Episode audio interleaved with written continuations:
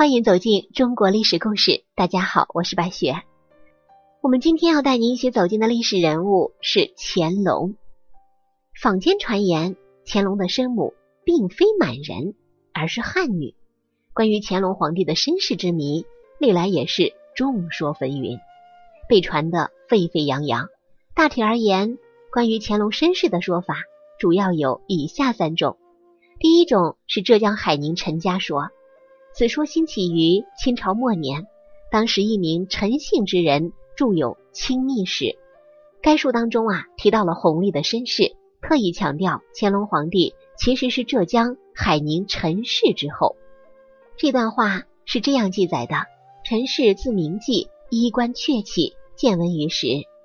至陈之陵，时以降清，未至极品。绝后，陈申、陈世官。程元龙等父子叔侄，并位极人臣，遭际最隆。康熙间，雍正与程氏尤相善，会两家各生子，其岁月日时皆同。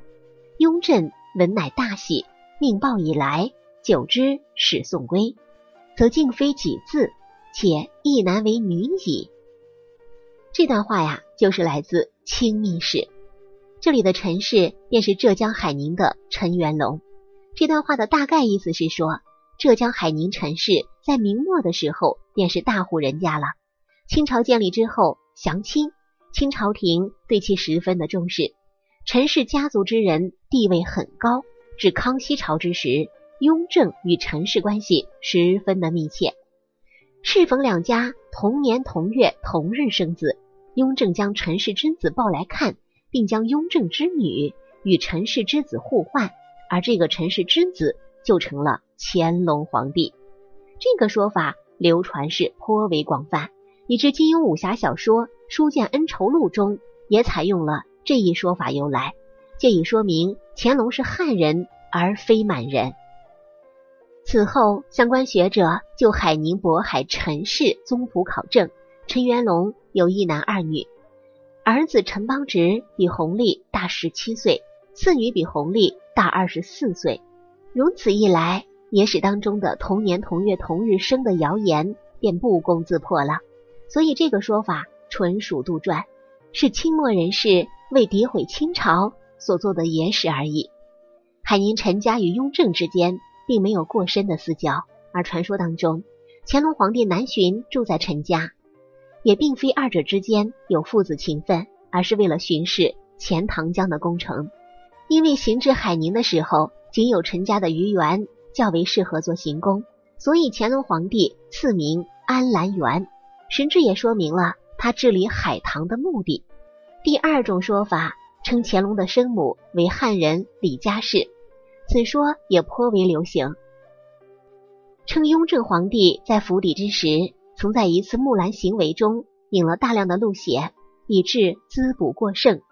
适逢当时行宫之中有一个宫女是汉人，姓李，长相奇丑，应真是饥不择食，于是与宫女春宵一夜。第二年，康熙皇帝再到行宫之时，看到待产的宫女，便询问了一番，原来是雍正皇帝的种，所以十分的生气，将李氏罚入马厩之中。英明神武的乾隆皇帝就是在马厩里出生的，当然这肯定也是谣言啊！皇帝的宫女即使是阿哥，也不能随便宠幸的。若果真如此，那么乾隆也就不会在之后受到康熙的宠爱了。这一传说之所以出现，是因为嘉庆在遗诏中竟将乾隆皇帝的出生地给写错了，指出他出生在避暑山庄。于是便出现了后来的一系列谣言。那么乾隆皇帝真正的生母究竟是何人呢？答案便是我们即将要讲的第三种说法，也就是乾隆真正的生母是钮祜禄氏。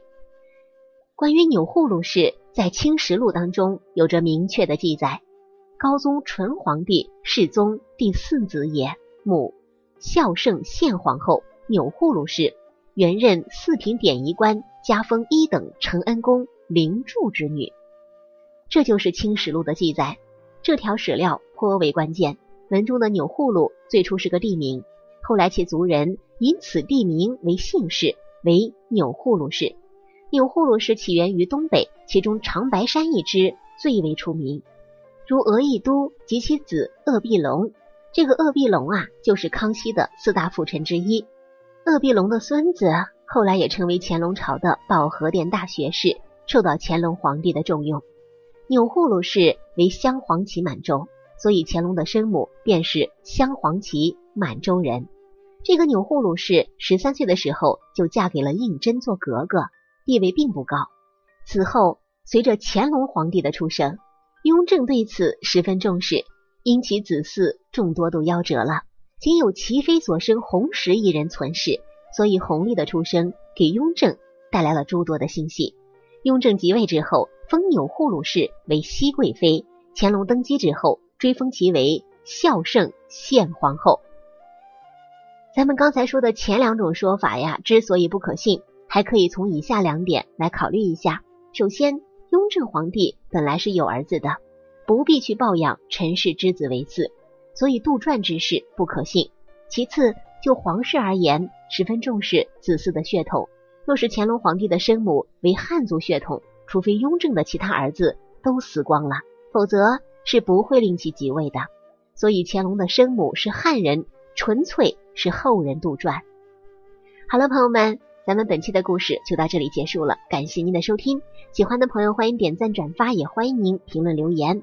下期我们将带您走进传国玉玺的下落之谜的故事。我是白雪，下期再见。